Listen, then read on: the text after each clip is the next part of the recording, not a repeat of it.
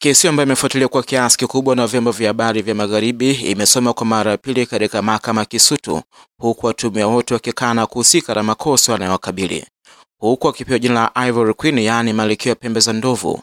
Yang Fei-Glan anadaiwa kusafirisha pembe za ndovu zinazokadiriwa kufikia mia saba na sita akizipeleka katika masoko ya siri huko mashariki ya mbali, kesi ambayo anatizama na wengi kama jitihada za serikali za kukabiliana na biashara hiyo haramu inahusu vigogo kadhaa wa biashara hiyo ambayo imekuwa ikipigwa vita na mataifa mbalimbali duniani yanayopambana na kukabiliana na uwezekano wa kupotea kwa baadhi ya viumbe. Mtuhumiwa huyo aliletwa mahakamani hapo nyakati za asubuhi kwa kutumia usafiri unaojulikana kama karandinga la magereza na kisha aliweka katika chumba cha maabusu kabla baadaye kupelekwa katika chumba cha kuendeshea mashtaka.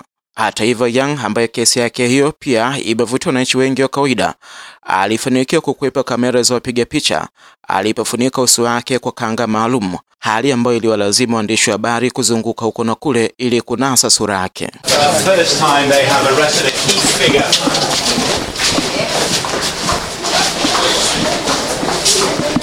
mtumiwa mtuhumiwa huyu ambaye anatajwa kwamba ni mmoja wa wafadhili wakubwa wa biashara haramu ya pembe za ndovu katika eneo la Afrika Mashariki na Kati yuko katika chumba maalum akisubiri wenzake ili aweze kurejeshwa huko Segerea kwa ajili ya kusubiri kesi yake itapotajwa tena. Kumekuwa na idadi kubwa ya watu wanaofuatilia kesi hii, pia vyombo vya habari vya kimagharibi ambavyo vimeweka kambi kujaribu kufuatilia kesi hiyo. Kwa hivi sasa katika mahakama ya Kisutu hali ni utulivu, zile purukushani za hapa na pale wakati mtume huyo akiwasilishwa katika mahakama hii zilishuhudiwa. Tayari mahakama imeahirisha kesi hadi tarehe kumi na sita wakati ambako ushahidi utaletwa hapa.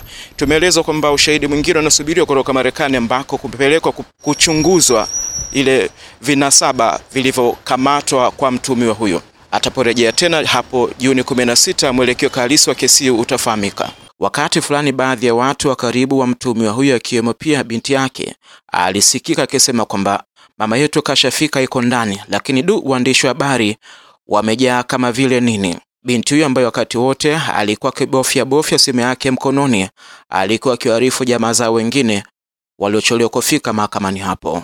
Young mwenye umri wa miaka 66 anadaiwa kuwa karibu na majangili wa Afrika Mashariki na baadhi ya walanguzi walioko huko China. Anadaiwa pia kuwa na mtandao mpana akitoa msaada wa fedha kwa makundi ya kijangili ili kufanikisha kazi ya ununuzi wa silaha zinazotumika kuwindia wanyama katika maeneo ya msituni. Anashtakia kwa tuma za kusafirisha pembe za ndovu zenye thamani ya mamilioni ya shilingi katika kipindi cha kuanzia mwaka elfu mbili hadi elfu mbili na kumi na nne licha kwamba wapelelezi wanadai kwamba kazi hiyo amekuwa akiifanya tangu miaka elfu tisa mia na themanini. Kukamatwa kwa mama huyo na wasaidizi wake wawili raia wa Tanzania kumekuja baada ya upelelezi uliofanya kwa mwaka mzima na kikosi cha kukabiliana na ujangili. Ninaarifu kutoka Dar es Salaam ni George Njogopa.